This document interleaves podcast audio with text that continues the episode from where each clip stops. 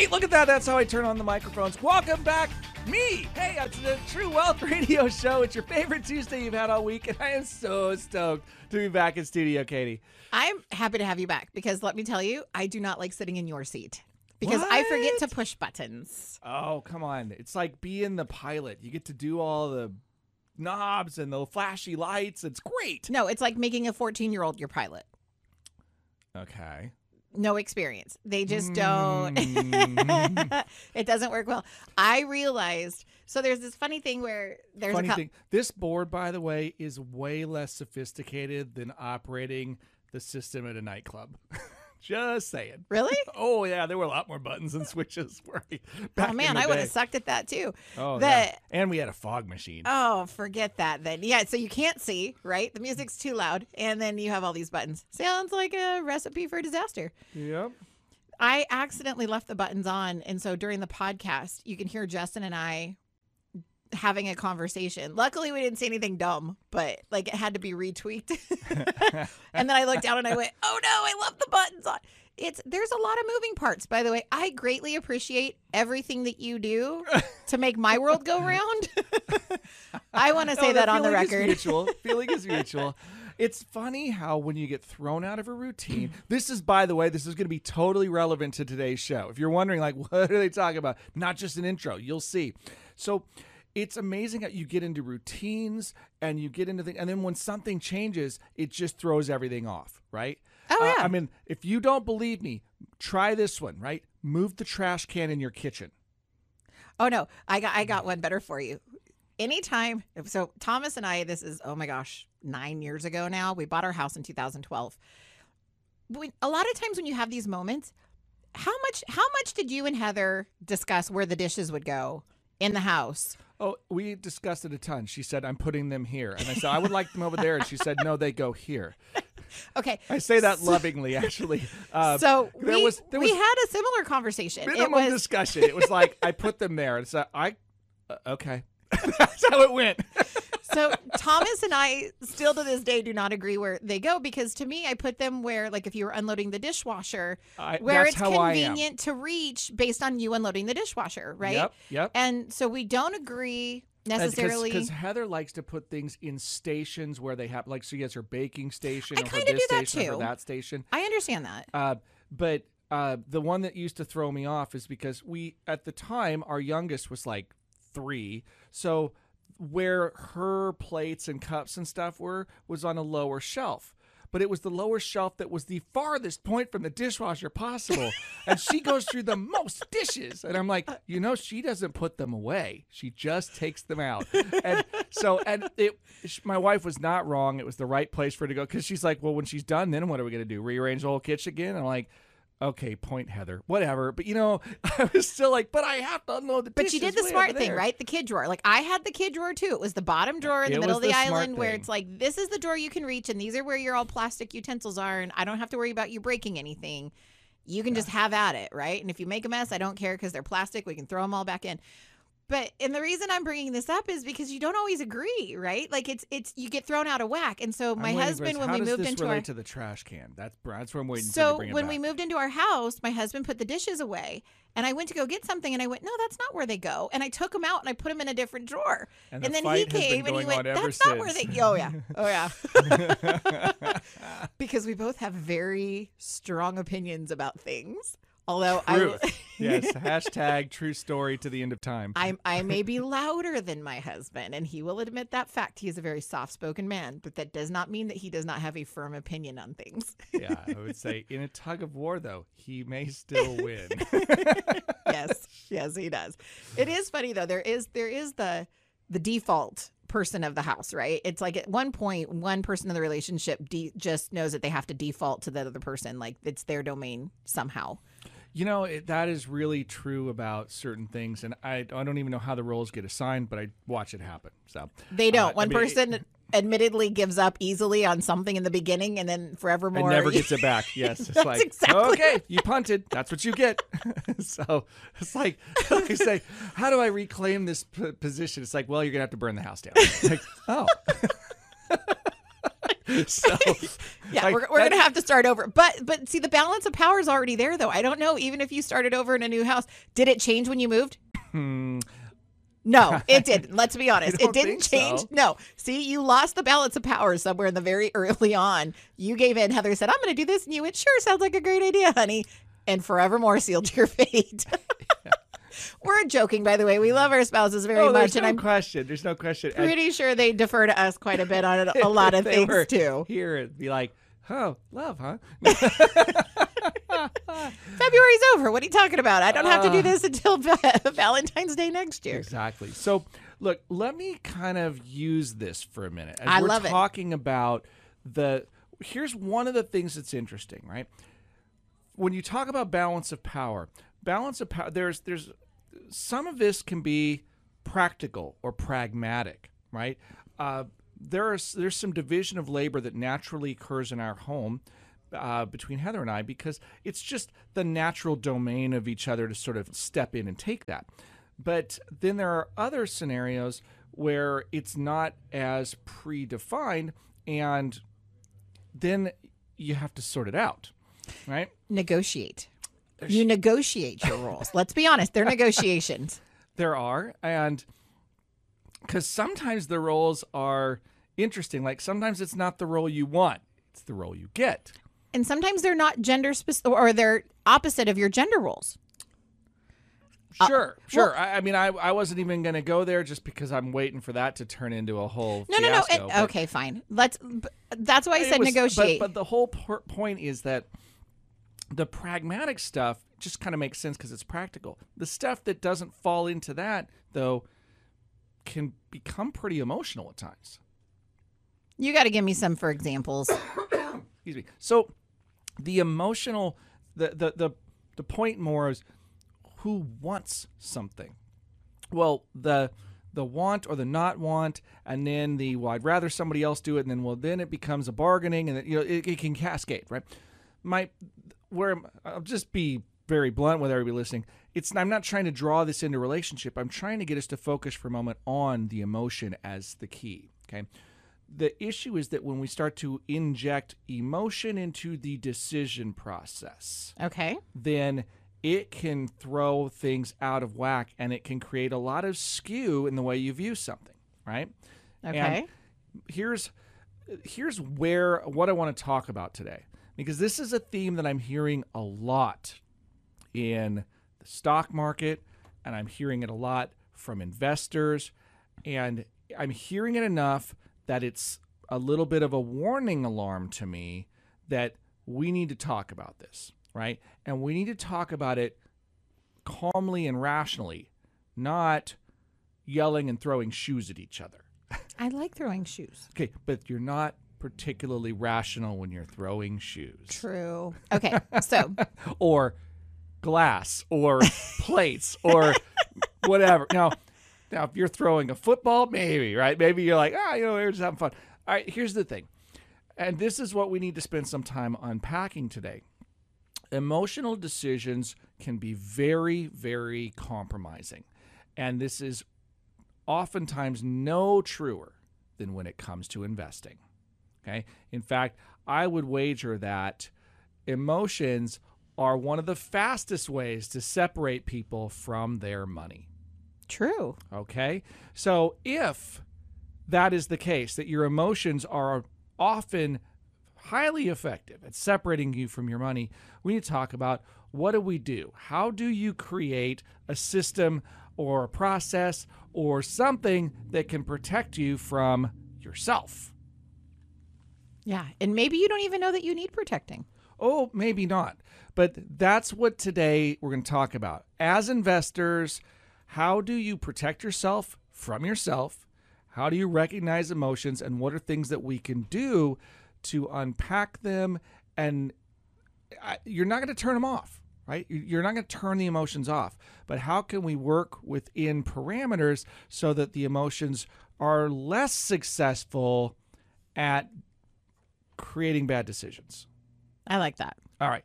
So stick around because when we come back, I'm going to unpack a bunch of this, right? We're going to talk about where people like like some of the big fears out there, some of the mistakes, a lot of the stuff, and how to address them. But we got to take our first break. Stick around. We'll be right back. This is Dave Littlejohn, And Katie Shuck. and you're listening to True Wealth on News Radio 1240. KQEN.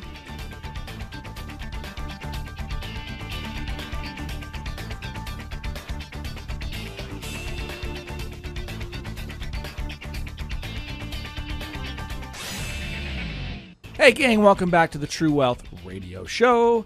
This is your host, Dave Littlejohn, in studio, joining me as mostly. Katie Shook. I know you have to find a sub next week. I know, because. My turn.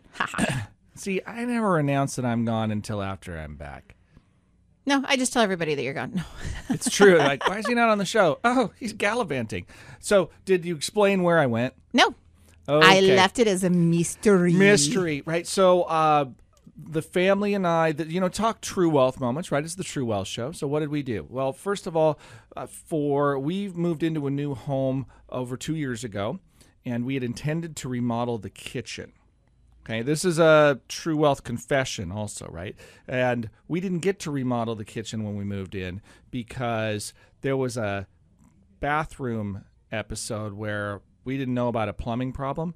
And whoever owned the home before us, I don't know why this happened, but there was carpet in the bathroom, which is a terrible idea. And if you are thinking about that, I am Just just, don't. I'm like, Just don't. you're going to have to never think that again. Just let that go. and not just carpet. White carpet. White carpet, wall to wall, bathtubs, the toilet, everything. Well, you know, it was not nastiness that was creating a spill, fortunately, but something was running and it was overflowing and we didn't know. And for three days while we were moving into the house, one day I walked into the bathroom and, you know, I want to keep everything clean. So I got my shoes off, I'm wearing my socks, and I go squish. Ew. Yeah, and it became like damage control, and we had just moved in. So basically, the entire master bed bathroom came out as we moved in, and all of that kitchen remodel finances went bye bye. Bye bye. So we had to save our pennies up for a while in order to do the kitchen remodel, and it finally. You mean you didn't just finance the heck out of it? We did not. We did not. I'm sorry, but I do eat my own cooking. Ah, on love it. Show. So Even if it's we burnt sausage. We do not spend money that we do not have. So that is one of those deals. And we're in the middle of doing the kitchen remodel right now. Right. So it's two and a half years later. And um, there was white carpet everywhere. Well, it came out of the bathroom because it had to. But we were not in a position to take it out everywhere. Well, you can imagine a house full of children and all white carpet all over the place. and a dog. Yeah. So anyway, the white carpet is bye bye, and we've been you know putting in new flooring, and this process takes time, and it's no fun to live in remodel land. So we took a trip and we took a motorhome and we went on a fun journey with the kids because of COVID and being the school that what it is.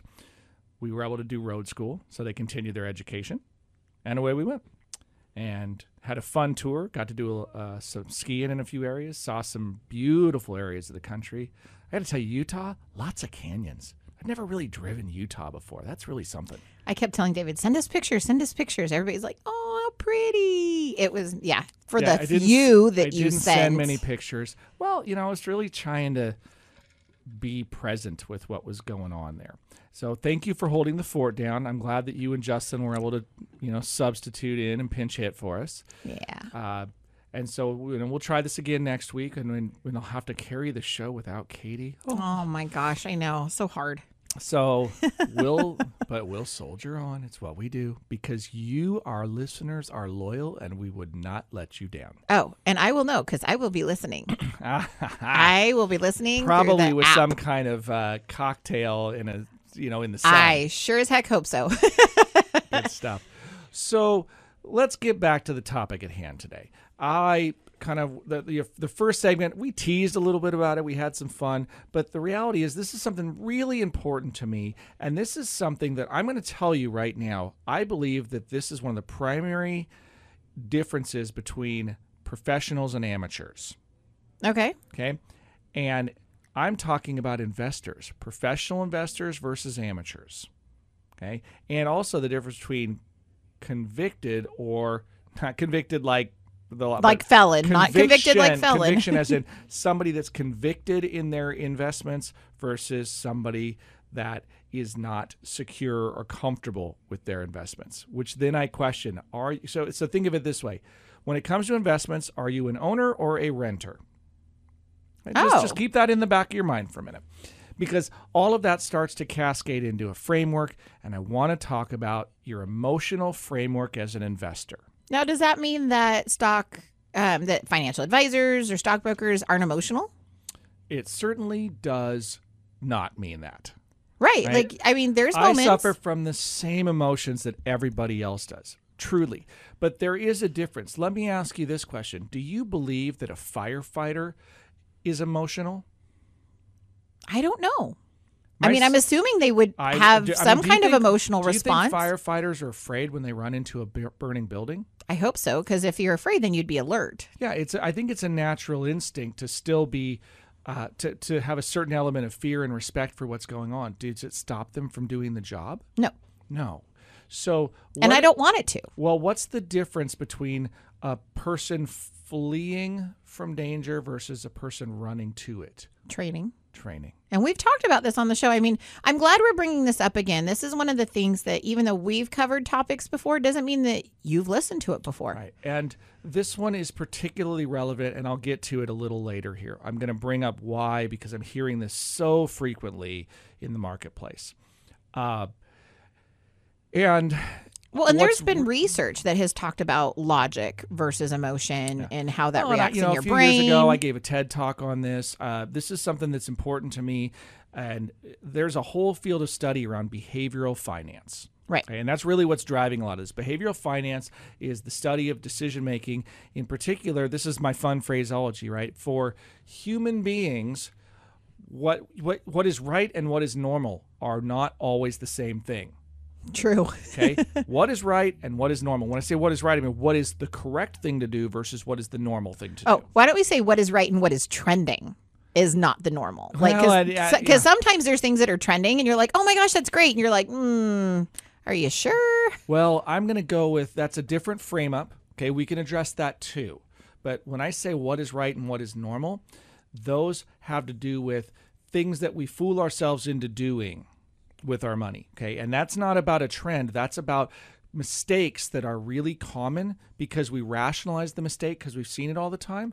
It's not true, but the mistake is generally accepted. Like most people believe it to be true. Like what? That sounds. Okay, I'm, you want to play this game? Yeah, we I can. want to know. This will be fun. Okay. So, uh, do you ever gamble? Yes, Okay, so what's your game of choice?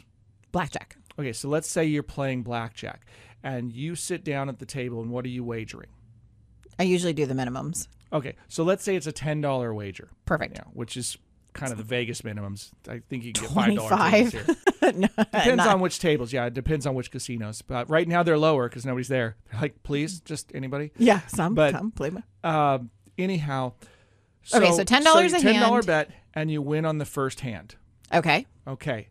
So you take half the money and put it in your pocket and you keep gambling. Okay. Why? Because I want to reclaim. I want to keep my winnings. Okay. You play the next hand and you lose. Okay. Okay. So did you win or lose? Well, I lost that hand. You lost that hand. So are you a winner or a loser? I'm even. Okay. And so you're not. You're down $10. This is the common mistake, right? But I have ten dollars in my pocket. Yes, you do. But that's the issue, right? Is that you have just demonstrated anchoring bias. You've anchored to the part you started with. I started with $10 and doubled it out of the gate, and then I lost half my money. But because I started with $10, I don't mind losing half my money because I lost the money that the house gave me. So I only lost the house's money, not mine.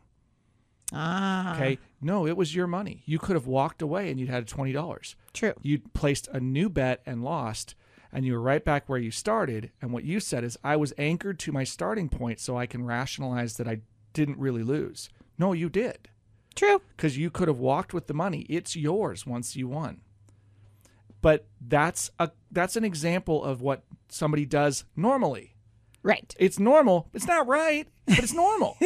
and that's how investors do this a lot is anchoring bias is really dangerous. Have we on this show, like let me give you an example. For all of you as investors, let me tell you about the sale proof stock or the sale proof mutual fund, the sale proof investment. Oh my gosh. Okay. I think I know where you're going with this, but I'm going to wait and hear it. Okay. Okay. So you buy an investment, you spend Keep the math easy. Five thousand dollars. All right, let's make it easy. Ten thousand dollars. Okay. And it collapses. Oh right? no. So your ten thousand dollars is now worth two thousand dollars. oh, that's eighty percent collapse. Okay. But uh, some really good news comes out, and you're saying, you know what? I think it's going to be better. They fired the CEO. They found out all that was going on, and they're on. And then it starts growing again. Okay. and it goes back up to 3000 and then 4000 and then 5000 and then you spend several years at $5000 you're just Okay. holding it and it's just at $5000 now i ask you is it a good investment or not? Doesn't sound like it. no I, the answer is totally it depends right? But here's here's the thing. Will somebody sell it and I say, you know, I'll say to an investor that's owned something for a while, hey, you know, we should get rid of this thing. And they go, ah, once I get it back to ten thousand dollars, I'll sell it. Right. But then Okay. when it gets back to $10,000, they don't want to sell it because now it's on the rise. That's the issue, right? Hey, I had ten thousand dollars, I lost money, but it started recovering, so I waited it out and it got back to ten thousand dollars. And then once it's at the ten thousand again, they go, Well, now I made my money back and it's growing again. It's gone from ten thousand yeah, so to eleven thousand. I should just keep it, right? Okay, it's a sale proof stock. When it's down, you don't want to sell it because you bought it higher, and when it's going up, you don't want to sell it because it's going up. right. So it's like you- you're never going to get rid of it. Yeah. So what happens is these are where your emotions sneak in in ways you didn't even realize were emotions, right? It's normal, but it's not right. Right. Well, and I was thinking when you said, well, you know, it's been at 5,000 for a few years, I'm thinking, is there something else that I could have been investing in that would have made it grow faster and get me my 10,000 back? Opportunity cost is huge. What about tax implications? Right? Right. Depending on the type of account. Right. So there are lots of considerations at play here. Now, what the professional needs to do is they need to divorce themselves from the emotion. How do you decide whether or not to own your investments? Whether or not they're performing. Yeah. Well, it's based on your belief in the future. Right. Okay. So you decide whether or not you buy an investment or whether or not you own an investment, not by what you bought it for, but what you believe it will be worth in the future.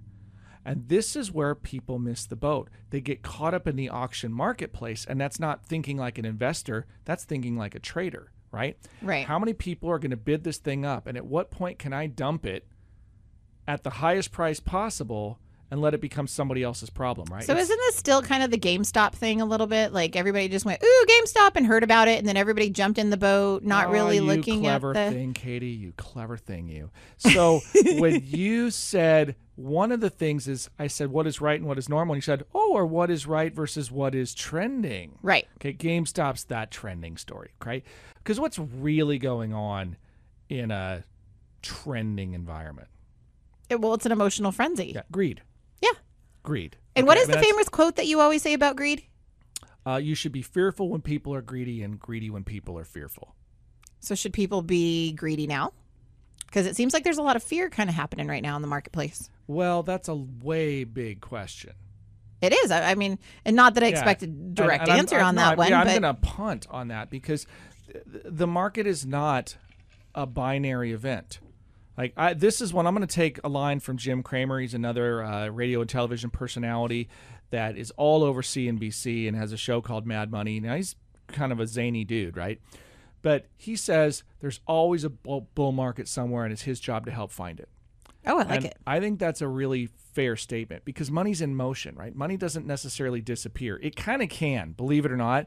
Um, I, I used to say, I think wrongly, that money doesn't disappear; it just moves. But value can disappear, right? Yes. And and it has to do with the strength of the trend and the depth of a market, because that's how we price stocks.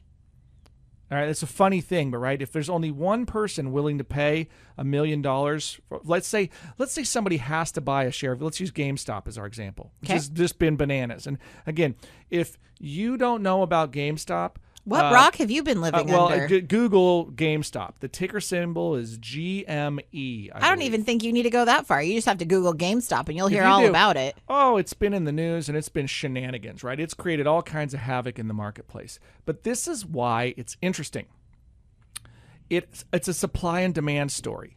And I'm the the summary is that hedge funds shorted GameStop, right? They sold it by borrowing shares and selling them to the market before they ever owned them, right? So they have to buy them back to return them to who they borrowed them from. Right. Presumably at a price lower than when they borrowed it. That's Right. how they will profit.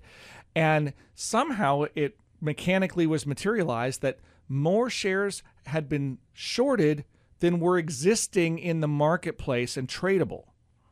And once somebody got word of it, a bunch of retail investors on a news board called Reddit, right? The bunch of Reddit board users, somebody noticed this and started buying the stock and got a bunch of other people on board too.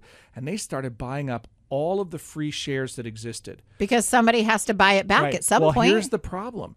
When people buy, when there's more buyers than sellers, the price goes up. You don't believe me? Look at real estate right now. Look at I, I tease, oh but my Go try to buy a rental property right now. Guess what? You know you know what an aged listing is right now? About Oh. 38 minutes. Yeah, I mean like they, they hit the tape and they're just a feeding frenzy. You're like, wait, I was on a phone call. Crap, I missed that one. Literally, it's that kind of thing. Like same day offers, above asking price. It's just real estate's bananas. So, if that's the case, then you've got a, a bunch of buyers and not enough sellers. You have lots of demand, very low supply. Price goes up Okay. but and presumably a, a lot, as high as it can.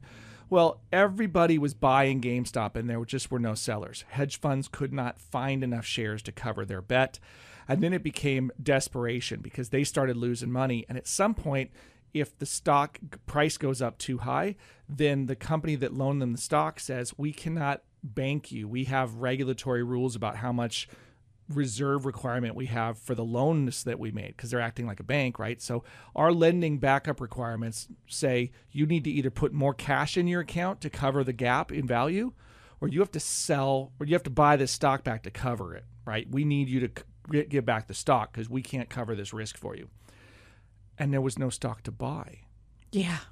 Oops. And so this, and then the price goes even higher because they're like, well, whatever. Somebody else says, hey, shares are two hundred dollars today, and somebody goes, well, I'll give you three hundred dollars to give me the shares. I gotta have them. I know. So And then the price is the price of the stock is the last recorded trade, Which is now three hundred. which 300. is now three hundred. Well, if only one person traded shares at three hundred, and not a very big trade at that, it could jump the price huge, Right. Because there's not enough volume in the trade. So and then the next guy goes, work, well, right? that guy got 300, so I'll Yeah. go 400, and then boom. Because remember, you're like any piece of investment that you've got, right? Your house, you know what it's worth? What the highest bidder will pay, Yeah, say whatever somebody's willing to pay for it. right? And so it doesn't matter how many people are will. You know, it turns out for ten dollars, eh, eh, a lot of people will buy your house, Katie. Like the market's ridiculous. Like you give it away for ten bucks, everybody wants it. Okay, Like that one listing that I found, the the, Oh, that the, funny. the funny one. yeah. Yeah. But but you know, probably at a hundred thousand, everybody wants your house, right? At two hundred thousand, fewer people Hmm. want the house. a lot yeah. of people probably do, but the line gets a lot shorter. At a million, Mm, the line's really the short. line- there may not be a line anymore because there's just too many other properties that are uh, available instead. But if there was nothing, million might work, True. right? And so that's the issue. Is it's like what's the market willing to bear? So think about that in the stock marketplace, and that's how you can get value erased. But now think about what this can do when you've got a market that's on the move in a trend and your emotions start going to work. Okay? Because there are really only two things that drive a market. You know what they are? Fear and greed. That was supposed to be the cliffhanger for after the break we're Oh, going to take. I'm just guessing. Yeah, no, she nailed it though. Oh, Fear and greed drive the market. Ding, we'll talk ding, about ding. why after this obscene profit break. Stick around. We'll be right back. This is Dave Littlejohn And Katie Shook, who The missed True your mark. on News Radio 1240. KQEN.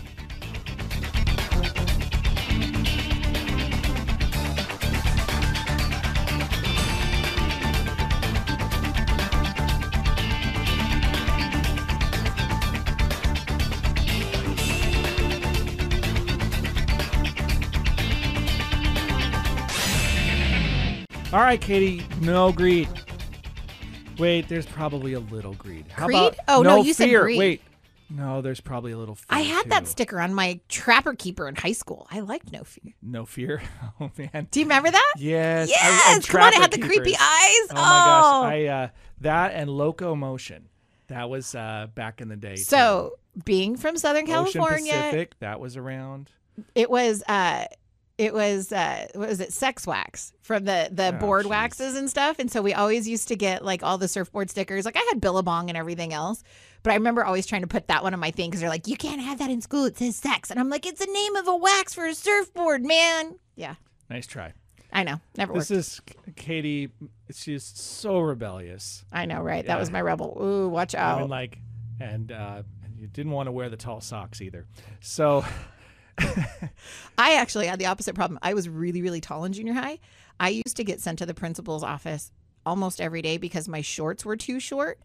And it wasn't that they were too short, it's that my legs were too long and I was in a school full of midgets. So, not really midgets, but everybody else was shorter than me. And so, my poor teacher used to send me to the principal's office. I'm shaking my head because I'm like, I don't. In this woke world we live in, I don't, can you even say that without having somebody? No, like, and I mad? apologize. That was probably not the correct term, but I was the tallest in my class as a female, and there were a lot of people that were a lot shorter than I You was. You know what? Our listeners actually all like everybody's laughing, and the the, the person that was offended by this one, uh, Sorry, like, I you- didn't mean it in yeah, a negative just- way. you got to get over it. That's how that works. so. We're talking about fear and greed. There's Let's get there's back your- on track here. Katie. Fear and greed. All right. And those are the the big motivators, right? Uh, you're either seeking pleasure or you're avoiding pain. And when it comes to investing, things that motivate folks are fear and greed. And I need to talk today about fear, or what I like. I love this acronym: future events appear real.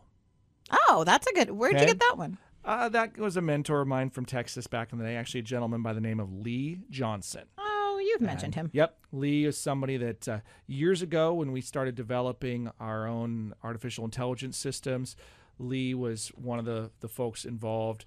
And Lee's great because when I say he's a good old boy, I mean like literally Texas Southern draw. Lee's about six foot four, six five. Does he have the handlebar And- mustache? No, I could always just picture him with this little no, like, handlebar clean mustache. shaven dude, and just you know, kind of tall, lanky, and um, had just this kind of voice. You know, just Southern draws are like honey. You know, everything's just a little longer and a little stickier, and just like, okay, you know. and and he had this way of telling a story that just drew you in, and it was that classic.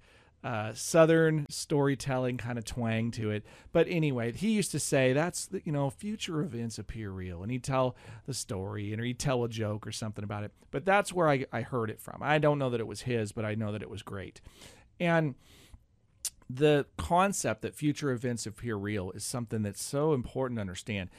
I have seen a lot of people that are uh, they're acting in fear and here's the one that I see most often. I've I've had some folks that have contacted um, me and asked if they think is the stock market going to crash.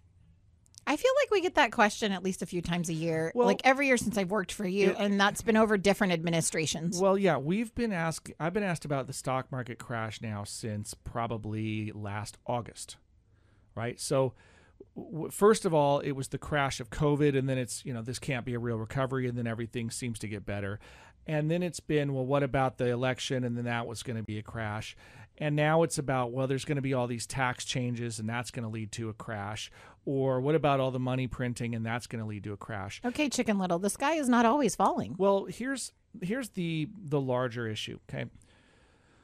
What you think will happen and what actually happens are not necessarily the same. And I also think that there is a lot of misplaced intent, okay? And I'll just say some things that Misplaced are- intent? Oh yeah, like Okay. people that think what is motivating people versus what's actually motivating people, it doesn't really make sense. Now, when I say that there are radicals on either the right or the left, right? I would agree. There's probably so some there, there are radicals, Yeah. right? But so I'm going to just say like, well, let's talk about radicals and radicals that are marching in downtown Portland and throwing rocks through windows, okay, and are calling for anarchy or no borders and that you know that, that there should be no police. Okay, that is a form of radicalism that doesn't make any sense at all. I mean, they're uh, they're essentially most of the doctrine that they're espousing to is Marxist in nature. Okay. Okay. And I'm not going to make this a political debate about the different types of governing systems. Right, right. Marxism is, you know, like an extreme version of communism and so forth. Uh, anyway, uh, uh, uh, then people will say, well, the legislators in Salem are a bunch of Marxists. And what I would say is that I don't, I don't know that that's a, whole, a fair truth. That's right? a wide swinging I would brush. say that there may be elements that have. They you feel know, that I'll- way, I'll, say they, they have sort of a some elements of Marxism to them, but I don't think that we have a lot of Marxists directly in government or in education or something like that per se. Uh, the same way that I don't think a current president is an intentional Marxist. I think some of the policies and the things they're doing are bad ideas, right? But um, here's the one that just kind of makes me chuckle a little bit. And we're gonna have some listeners, and a few of you, this may this may make you mad, and I'm okay making you a little mad. I want to make you think. Okay, Does- that's what I'm really trying to challenge you for. Somebody that says, you know, Bill Gates is trying to engineer a virus so that he can get everybody vaccinated with a mind control agent because he really wants to take over the entire globe. It's all about power. oh, now it's mind control. Well, I'm just I'm taking really extreme. I mean, like I realize a lot of this is hyperbole. I don't know if anybody really believes all this stuff, but like that that Bill Gates' agenda is all about stripping the United States of his freedom, bringing about a new world order, and that you know everybody's going to be stripped of their their homes and everything else, and we're all going to become communists, and the government's going to control everything. Why would he do that though? He's the one sitting on the biggest pile of cash. Well, that's kind of my big question, right? Is that Bill Gates already has ridiculous power. I mean, he's like one of the top five richest people in the world. He has every possible thing he can want. And then people say we just, people with power just want more power. And I go, well, s- sort of. Yes, but to what end? Because if it's a communist regime, then he has no ownership either. All of his stuff goes into the regime Yeah, which he so doesn't he would want. have to somehow claim control of the government in the process. But now he has to fight with the other super bazillionaires for the same thing. yeah, I don't know. I don't see it. And so that's my issue, right? It's like I think you're giving them too much credit.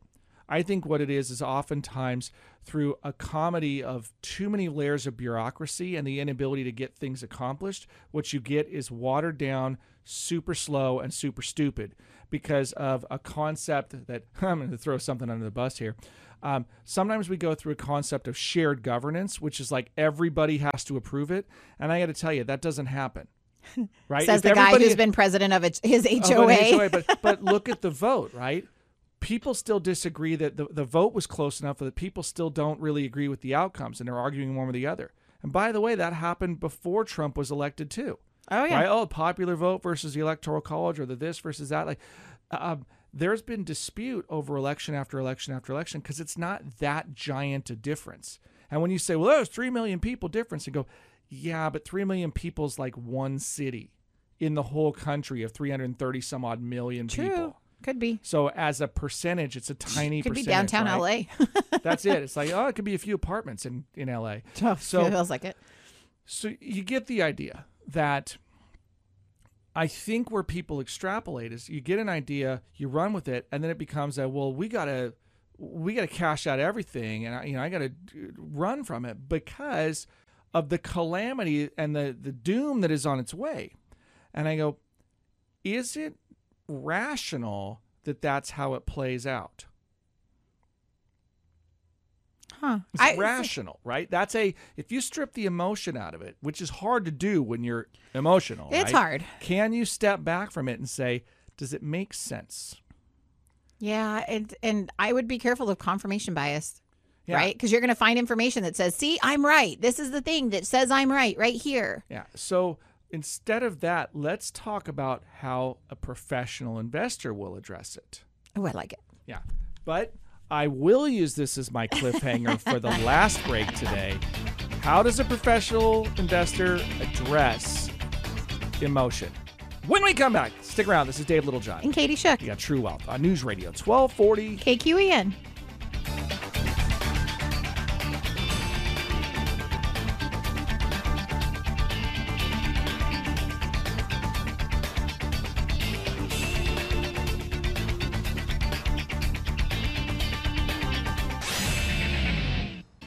Welcome back to the final segment of today's True Wealth Radio Show. This has gone by so fast. I know, I'm right? a little emotional about it. Oh, Oh. boo hoo. We're talking about emotions and how they impact investing today. We've covered some ground as we often do, uh, but I want to give you some tips that the pros use when it comes to assessing uh, investments and trying to strip the emotion out. Because guess what? It's hard. We all have it. So, what is one of the things that you can do to get the emotion to be less of a judgment clouder? Right. So I would think to have like a checklist. Yeah, so rules. Rules. The first thing. So so rules for investors is like you, you have some things that it needs to meet some criteria, right? Okay. This is not a ah, I had a wild idea and I'm shooting from the hip and guessing. That's not investing. That's gambling, Speculating. right? so investing is, hey, I have a thesis. I believe that this is likely to occur. I think this company is going to be worth more in the future, and therefore I'm going to do this. Or this asset is going to be worth more in the future. I often use companies because that's associated with stocks, but it could be real estate, it could be gold, it could be other commodities. So this Right. asset will have a higher value in the future. So that's why people purchase them, Okay. right? The anticipation of things going up. What I hear right now that has me concerned is people believing that the world is literally coming to an end or something akin to that, right? I've had folks that have believed that we may be on the the fringe of a total economic and financial collapse. That's a lot. Like I always think of systems. Like how many systems have to break in order to make that happen? It's the it's the amount of failure. Like uh, how how many safety protocols have to be destroyed. Now, do I think that we are on a collision course with economic problems? I truly do. Right. Uh, I think that long term, right now, the United States needs to figure out, and leadership in the United States and voters also need to have a really hard discussion with themselves about what it means to monetize debt forever, right? And that just means we're just going to keep borrowing more money to pay the current debt and allow the debt to continue to expand. And we're going to manipulate our currency with the idea that as long as some money is coming in through taxes, we can hide the monetization and the devaluing of our purchases. Okay. We can pass it to other countries that are buying our debt. We can spread it around the globe. And because we're the global reserve currency, we get away with it because we have a printing press.